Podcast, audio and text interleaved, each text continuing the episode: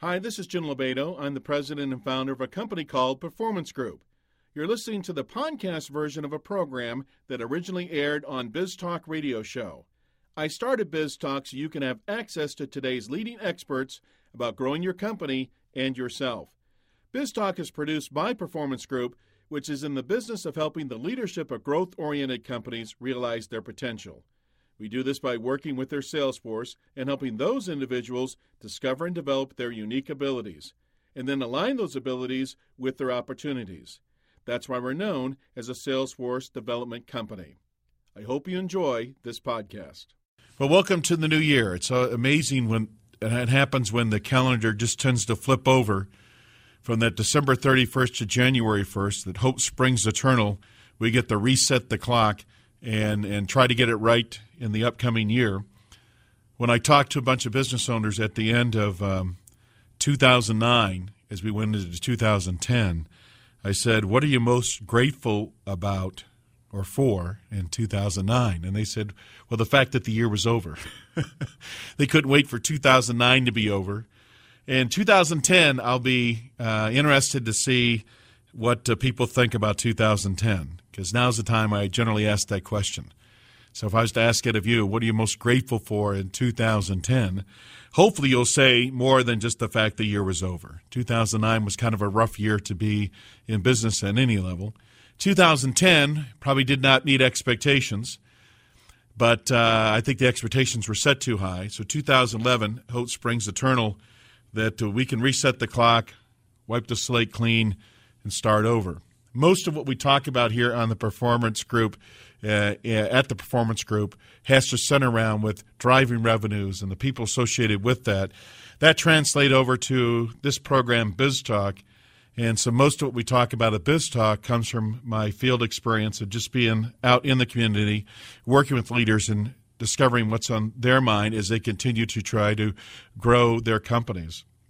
And so today, what we're going to talk about, the key question is uh, what results are you wanting from the roles that are in your company? That's number one.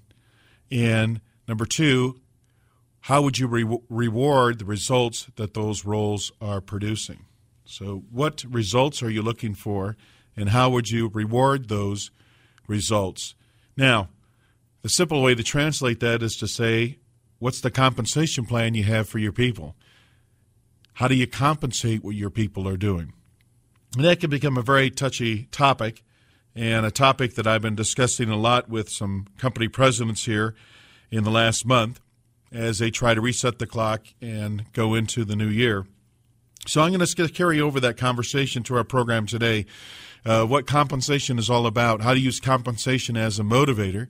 So if you're leading a group of people, whether they're at a manager level or VP level or president of a company, you know, what kind of compensation can you design that'll motivate the people? If you're an employee where you don't get to design your own compensation plan, stay tuned because we'll give you some insight on what you can be bringing forward to your employer and say, here's what this role really does, here's the results it really produces, and here's how I feel we can get compensated for that. And create that dialogue on both sides. So that's what we're going to talk about on the BizTalk uh, program today is compensation as a motivator. Before we get to that, just some housekeeping chores. If you're looking for resources to improve your career, to advance your career, to improve your company, to be more competitive in 2011, go out to the BizTalk website, which is biztalkradioshow.com. If you go out to the homepage there, you'll find a couple things. Number one, you'll find the nine steps to getting your sales force to overachieve. That's on our website. Now, the nine steps to getting your sales force to overachieve is you just uh, sign up for that and uh, it's a download, and um, it just gives you key insights on the nine things you could be doing to get your sales force to overachieve. So that's available on the website, biztalkradioshow.com. You can also go out there and click on the five hidden sales weaknesses, and you can download a copy of that. The five hidden sales weaknesses, how they cost you margins, profits, and opportunities. It's real world examples of how the five hidden weaknesses affect sales performance the three myths behind top talent and why some salespeople can't close and why some salespeople save the best sales pitch for the manager instead of the customer. If you sign up for that, we'll actually mail you a hard copy of that, and then you can download electronic version. All that available on the website, biztalkradioshow.com. The other thing that I received a couple emails. Um, this was two weeks ago, right before we went into Christmas. That uh, program we did um, uh, right before Christmas. And if you want to send me an email, you can just send it to Jim at biztalkradioshow.com. Jim at biztalkradioshow.com. That'll get to me. And I forget the topic we had a couple weeks ago. That wasn't important, but a person took the time to just write and say how much they enjoyed listening to the program and thought it was valuable insight and asked me a couple of questions. And I was able to give them additional resources that we have just to make their job a little bit easier. So, again, if you're a topic of interest on any of the BizTalk programs and you want further information on that, or just to communicate with me at BizTalk Radio Show, just send an email to Jim at biztalkradioshow.com. For those of you involved in sales, perhaps you want to go to our website under Key Insights. And under Key Insights, what you're able to see is Sales Quick Coach, which are two minute timeouts to improve your performance. We post one each month out there. It's just a sales tip. If you want to receive them each week, every Tuesday morning, just sign up for that and we'll gladly send those to you. So there are some resources you can use to uh, go out there and um, help improve, download, and use that information to help improve what you're doing in your role and in your company. So, anyway, those are some of the things that are available on the BizTalk uh, website if you just go out there and find those. Okay, we're going to talk about compensation as a motivator. You know, people come to work today for their reasons, not yours. Part of the reason they show up each day is to make money how they make money and why they want to make money are two keys to understanding what will motivate them to be more productive in their roles in your companies. We're talking about compensation plans on our program today, using compensation as a motivator. And as I was preparing for our, our program, I was thinking about the myriad of compensation plans I've been through in my own career and what motivated me to do what I needed to do. And as, as I talked to company presidents, as I talk to employees, one of the areas of most frustration has to center around compensation. Because there's two facts in business. Fact number one, you're never going to have enough time to do the things you think are important. And you're never going to you're never going to make enough money, in other words, get paid what you think you're worth. So there's never enough time and there's never enough money. So we always seem like we're always hurried and we're always underpaid. So if you accept that reality, you can start to, I guess, deal with it. And as I was preparing for the program, a couple things came to mind. Number one, it's this compensation drives behavior. Um, basically, end of discussion. In most roles in a, in a company, the compensation will drive the behavior. Now, the question usually gets people stumped is what behavior do you want from the person? Now, to understand that, you'd have to know what results you want from the role that they're going to play. So that may be counterintuitive to your thinking, but I'll break it down for you again. We all tend to play many roles inside a company. What's your primary role? And what results are, you, are expected that role to produce if the if you can't tie some tangible and measurable results to that role, then maybe the role should not exist. Let's make it pretty simple.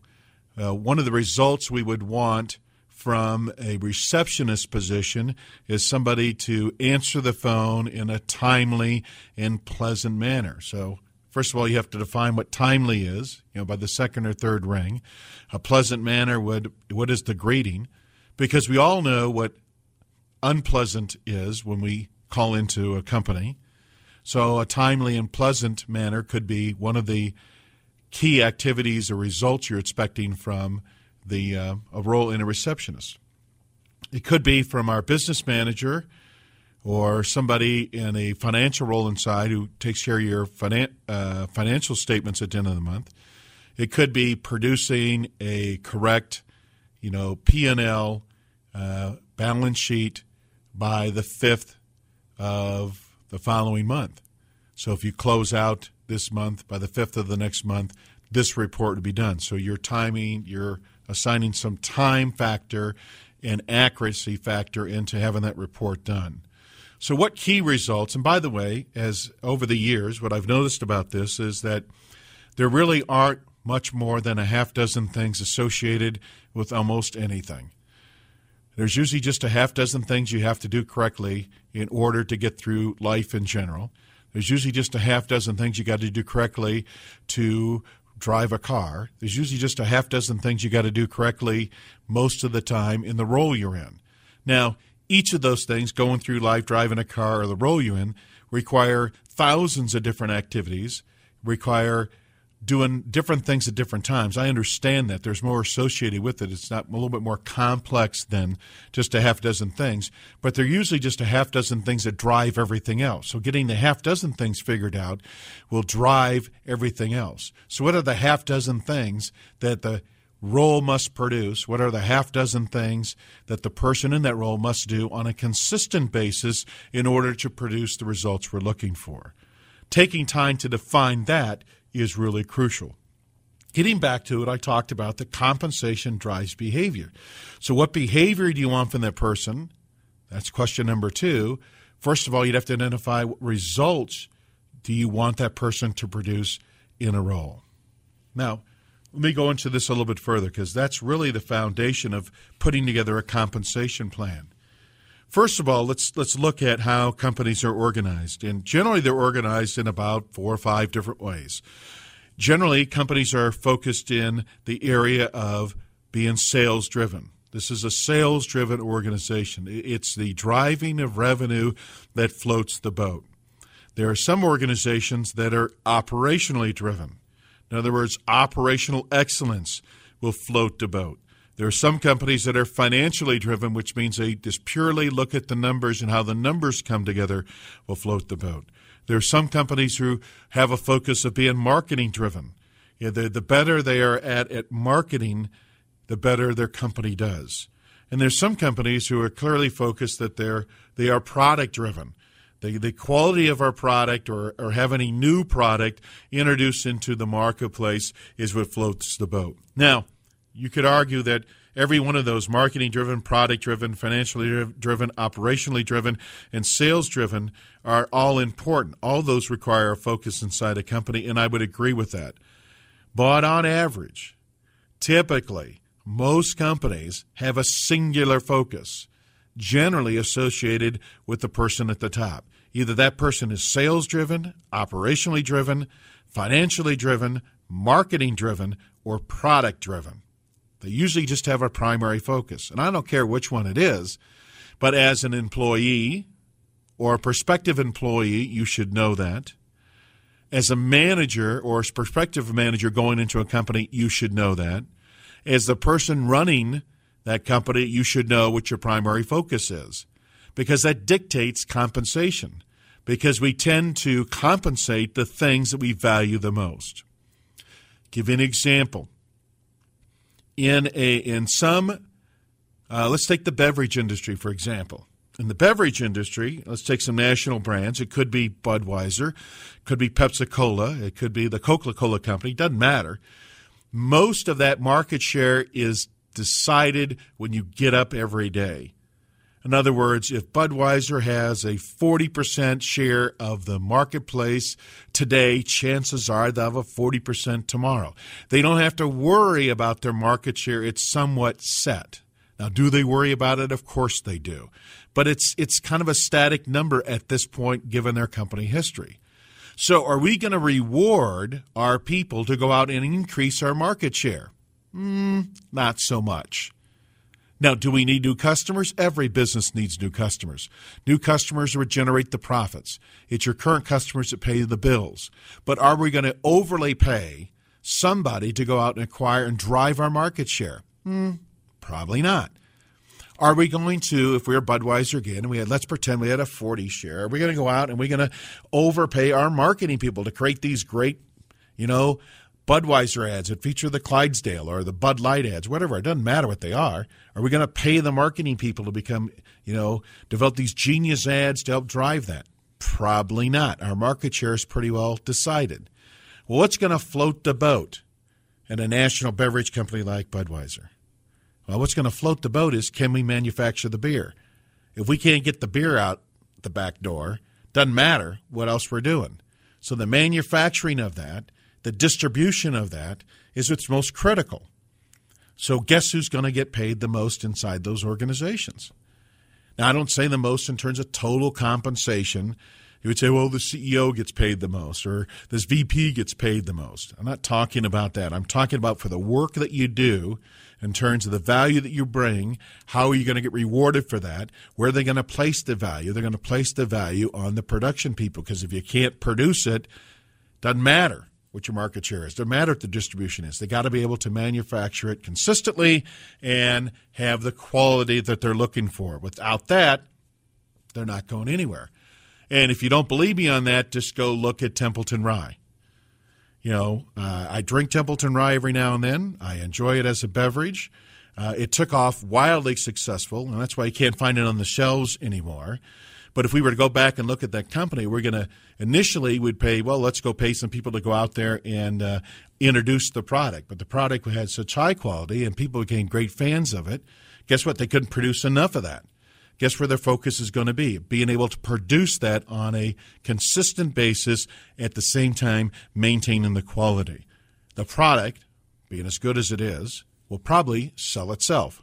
All we have to do is introduce it to enough new people.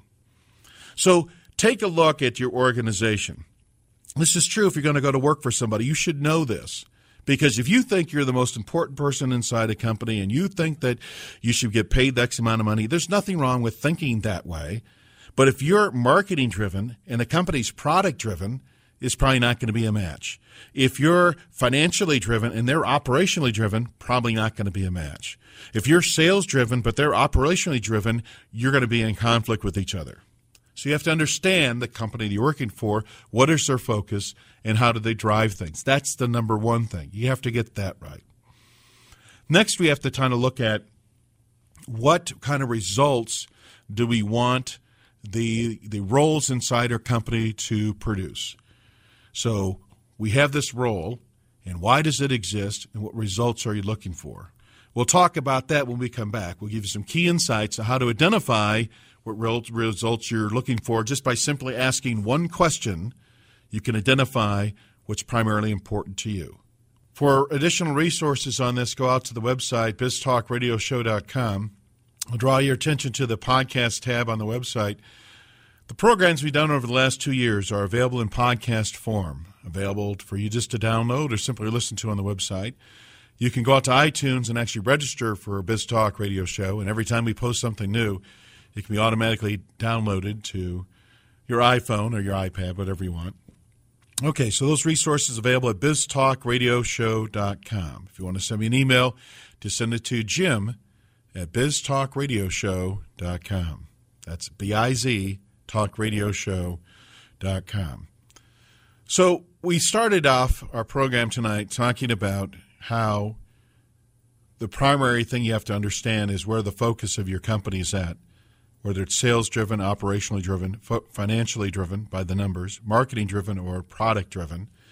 That'll tell you where the the emphasis is going to be placed on the importance of certain roles inside a company. And we transitioned over to talk about what roles may exist out there inside a company and what kind of results you expect out of those roles. And for the example I'll use in this program, we'll talk about a sales role. And this is what I typically hear from people. I say, you know, what kind of results are you expecting from this salesperson? Uh, this role you have out there has to produce X amount of something. I said, well, you know, we want that person to go out and sell a million dollars this year. We need one million dollars in revenue from this person. I said, okay, that's the that's the end result that you're you're looking for. I get that. How are you going to pay people? Well, I'm going to pay them to produce that million dollars. And I said, well, then it'll never happen because you can't go out and produce a million dollars. If you're in a sales role and your only goal or objective, you've been told, is to go out and produce a million dollars, you have no control over that. You know, unless you have a printing press in your basement where you can print $100 bills, which is highly illegal, and bring those into the office, enough of those to generate a million dollars, then you can't do it. What you can do, though, is you can you can get in position to ask people to buy and hopefully get in position to ask people to buy enough that would total a million dollars. See, what you can control are the behaviors it takes to get the result you're looking for.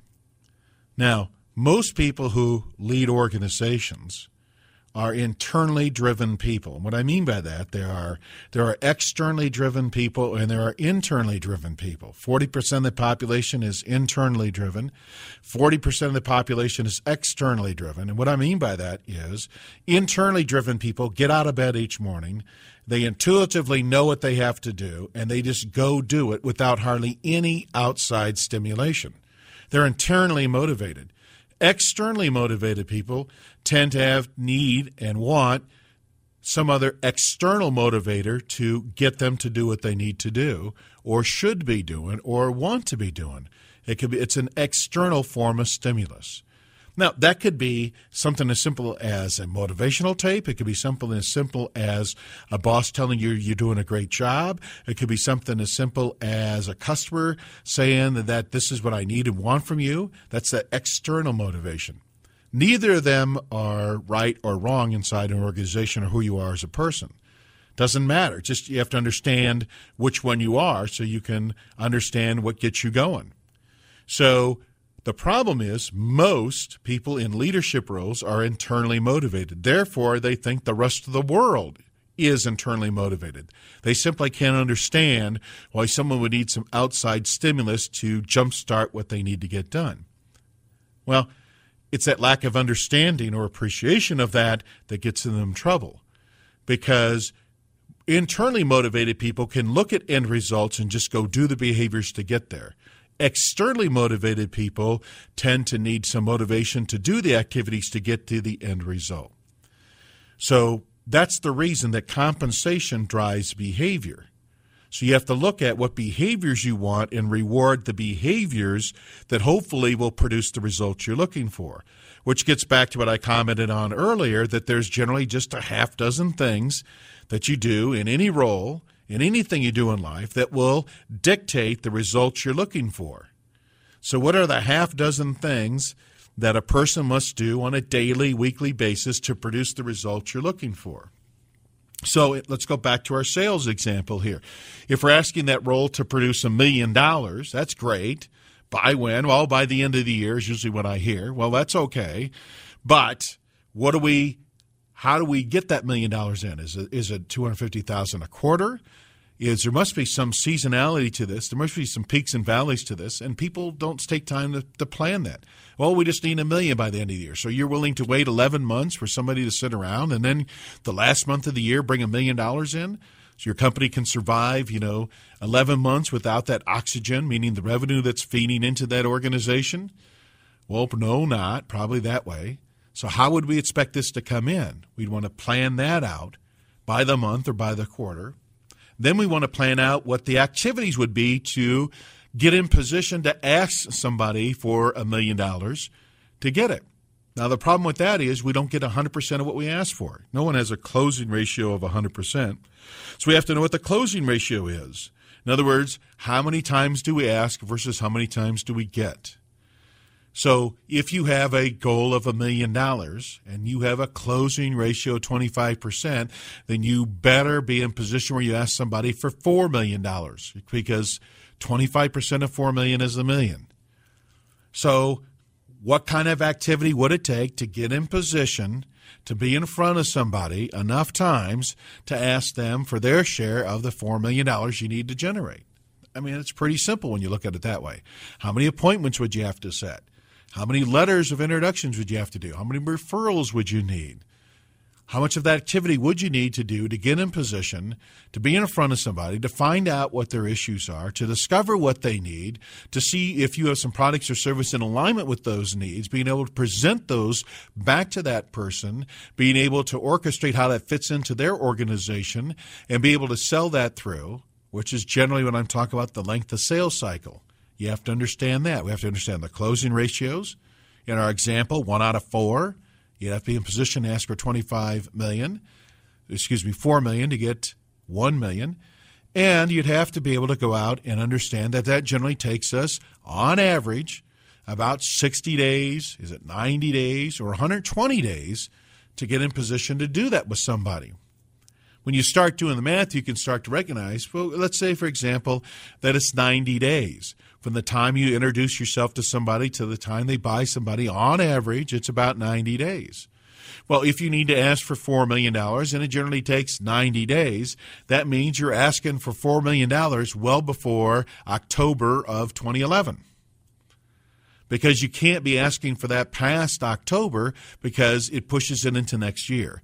So now your year really centers around the fact that between now and October, you got to get in position to ask for $4 million. Now, if you're not compensating the behavior the right way, I'll guarantee you the activities are never going to happen in that salesperson. Most salespeople are externally driven. You just have to be okay with that. They have to understand it. You have to understand that.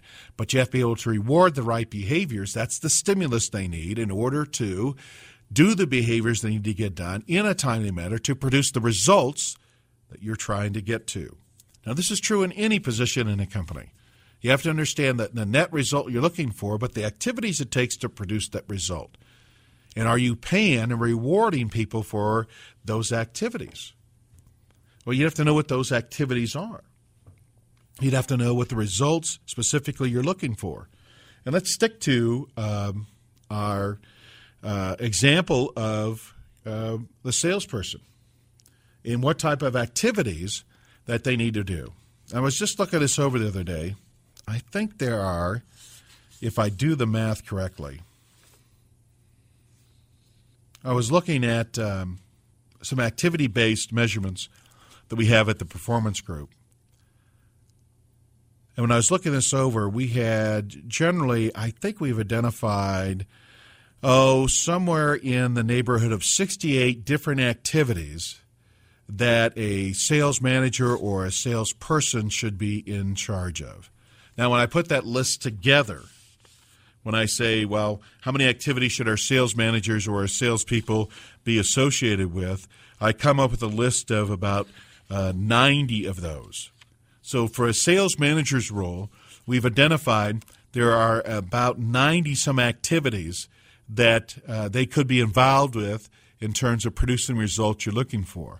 We looked at 11 uh, results based things that could be measured in that sales manager's role. The same thing is true in our salespeople. We looked at 11 different results based things you can measure, and we looked at 32 different activities that a salesperson could be involved in. So simply saying $1 million is not good enough. Because the question I usually ask on that is, okay, so if the $1 million comes in at the last month, you're okay with that? And they say, well, generally not. It has to be spread out. We expect this much by this time. I said, okay. So if I go out and generate a, a million dollars, but it's below your margins, are you okay with that? Well, no, I didn't say that. It had to be at our margins. Well, what would those margins have to be? What would be the parameters around that? I said, okay, so if you got, uh, I went out and generated a million dollars, we brought it in throughout the year at your margins, but our the customers they sold to took 180 days to pay their bill, would you be okay with that? Well, no, I didn't say that. So there's a lot more to it than just saying go out and generate a million dollars. But that's generally where we stop. Say, well, just go get a million dollars. Well, there's a lot more to it than that. What are the parameters around that million dollars that you're trying to produce? that's the results that we're looking for. Because it could be gross dollars, it could be profit dollars, it could be sales volume by product, it could be sales volume by customer, it could be add on, repeat business, it could be the ratio between new business and retained business, it could be what percent is uh, new product sales into that uh, customer base. I mean, what really floats your boat? Because if you just say a million dollars, you're going to have somebody go out and just renew the book of business they currently have, generate the million dollars. In the meantime, you've invested new products and new services that customers should be buying because it helped their business, but you have salespeople who won't introduce those new products and new service because there's no compensation tied to it. You just expect them to do the right thing. Again, without outside stimulation, they probably won't. So when you sit down with your people and say, out of the 60% of the people you're going to retain this year who are going to renew our standard products with us, I want 50% of those to be introduced into our new product line and our new services, if it makes sense for them. And that's what you have to say. You know, let's introduce at least 50% of the customer base to the new product or service. Because if we introduce it to them, we explain it the right way, X percent would automatically buy. But do you tie their compensation to that? Do you know the behaviors they're expected to do in order to do that? So, the key question I told you before the break to identify this in any role in your company is simply ask yourself this question. And the question is what would have to happen in order for you to be happy with their performance this year? Now, the key word is happy. Not ecstatic, not cartwheels, but not disappointed and frustrated, but just happy. See, too often I go into an organization, and they say, We need to hire a new salesperson. What do they need to produce? Well, they need to produce $2 million. $2 million this year. And I usually say, Has anybody ever in your company history, in the first year, ever produced $2 million? Well, no, but they needed to be doing this. I said, Well, what's the likely chance that that's going to happen? See, that would be ecstatic. If someone came in who's never done this before, you happen accidentally found the right person, they produced $2 million, it wouldn't be happy. That would be ecstatic, wouldn't it? So what would it take to be happy? And I'm always amazed. People say, well, if they did about 800,000. You know, so in any role, what would have to happen in order for someone to, you know, for you to be happy with their performance? Then you can start setting up some type of metrics on what – happy looks like. That should be the performance standard. What ecstatic would look like. That should be the, the stretch goal. And what disappointment would look like if they fell down to this low. And if you're able to communicate that to your people, guess what? Now we'd have an understanding of the spectrum they can perform in from being frustrated to being ecstatic. So, what would have to happen in order for you to be happy with their performance over the next year? So we've gone back and we've talked about on the program understanding what results the role should produce. That's number one. And the behaviors that need to happen in order to produce those results. And I'll tell you, it takes some soul searching to get that identified, especially if you're a growing company. You just expect people just to go do. You go hire people that just have the talent or the experience to do that, and you expect them to do that. That'll take you so far but then you're just tied exactly to talent and you have no system or process or understanding what drives things inside your business. And when that talent leaves, all the wisdom walks out the door with them. So taking time to understand this about the key roles in your company is just so critical, especially in growing companies. It gets to a point where you're no longer a, an experiment. It gets to a point where it's no longer a concept. You're actually a going entity where people depend on you. When you get to that point in your company, when you're when you're out of survival mode, you have to start looking at what's the what's the systems and processes and the structure that support what we're doing. So you take the wisdom from the people and find some way to put some type of metrics to the activities that need to get done. This is what I know to be true. This is when I know how to do it. What do you know about that and how you do that needs to be documented. I sat down with a company president recently because they're trying to expand their sales department. This person had primarily been the revenue producer, which typically happens in entrepreneurial based companies that are growing. And I said, hey, as you move outside that role, we should know exactly what you're doing. And we found out that there were, uh, I can count them up here one, two, three, four, five, six, seven, eight, nine, ten things that happens inside their sales process. There are 10 definable steps. And we also started identifying that as they grew the organization, that this person, even though they did all 10 steps themselves initially, they started delegating certain steps to different people without, you know, actively thinking about this. They just went off and did it. This was it wasn't a plan to it. So what one one of those was lead identification, lead qualification, and appointment setting was actually delegated to another person. And as they worked together, it worked out fine. But when they started adding more salespeople, became much more complex. Because how much lead identification and lead qualifying and how much appointment setting will we need to do to support three salespeople now instead of just one? And could one person do that, or would we bring another person in to do that part of the sales process? Will we expect our new salespeople to come on board to do that? And if so, how much of that should they be doing? And how would we compensate for that? See, the lead identification, lead qualifying, and appointment setting is just 33% of everything that we're looking at getting done here. you know, conducting some type of uh, discovery call, introducing the capabilities of the companies, doing a, the capabilities presentation, and then doing a product demonstration and presentation, and then presenting the solution and closing that down were different parts of the activities. And so we, what we did was basically plotted that out and we said, okay, who plays a primary role in doing this? Who plays a secondary role in doing this? So we can start compensating people for their primary roles that they were doing and give them focus on what their primary role was. This is what they needed to be doing primarily or most of the time. And how would we pay you for that? What part of the value does that bring to the equation? So if you're working with salespeople, guess what? You have to understand what are the steps in the sales process and are they in charge of those steps by themselves or are there other people assisting them in doing that? And I especially see the conflict as companies begin to grow, where they had one salesperson do all the steps in the process now they bring in additional resources to do like lead generation or lead qualification or appointment setting, and they're paying that person, but they haven't adjusted the salesperson's compensation because they didn't make it clear to begin with. These are the 11 things you're doing. If I'm going to take three of those things away, I'm not going to pay you for those three things anymore. I have to pay another person for that. But if the other person does that, they're going to generate more activity for you, thereby putting you in position to get in position to ask more people for more money. Therefore, you're going to make more money. And this is the end of the equation I'm going to pay you on, which is the asking and getting part. But since we haven't had that discussion, we now have conflict because the person thinks that, hey, I'm getting a cut and pay for doing the same work. Well, no, you're not. We're taking that part away and we're giving this part to you over here.